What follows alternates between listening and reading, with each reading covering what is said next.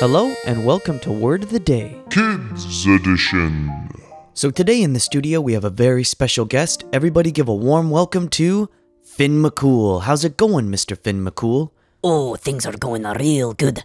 I got a really funny, jokey riddle for you if you want to hear it. Oh, sure. What riddle did you bring today? Oh, today's a good one.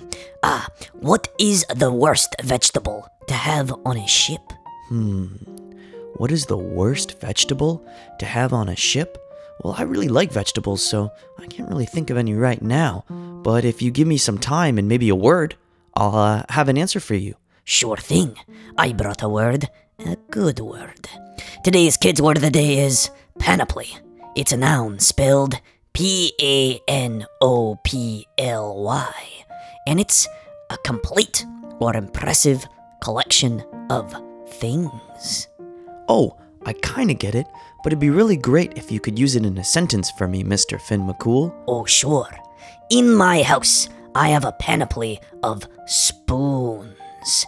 It is a, a spoon panoply of over a thousand spoons. I love spoons so much, and I'm so proud of my spoon panoply. It's uh, it's it's it's a really really great. It's a sight to behold. Thousands of spoons in my in my house. You should really take, come over and see it. Oh, well, I'd love to come over and see your spoon panoply one day, but uh, right now I think I have the answer to the uh, riddle you had for us today, and that was uh, what is the worst vegetable to have on a ship?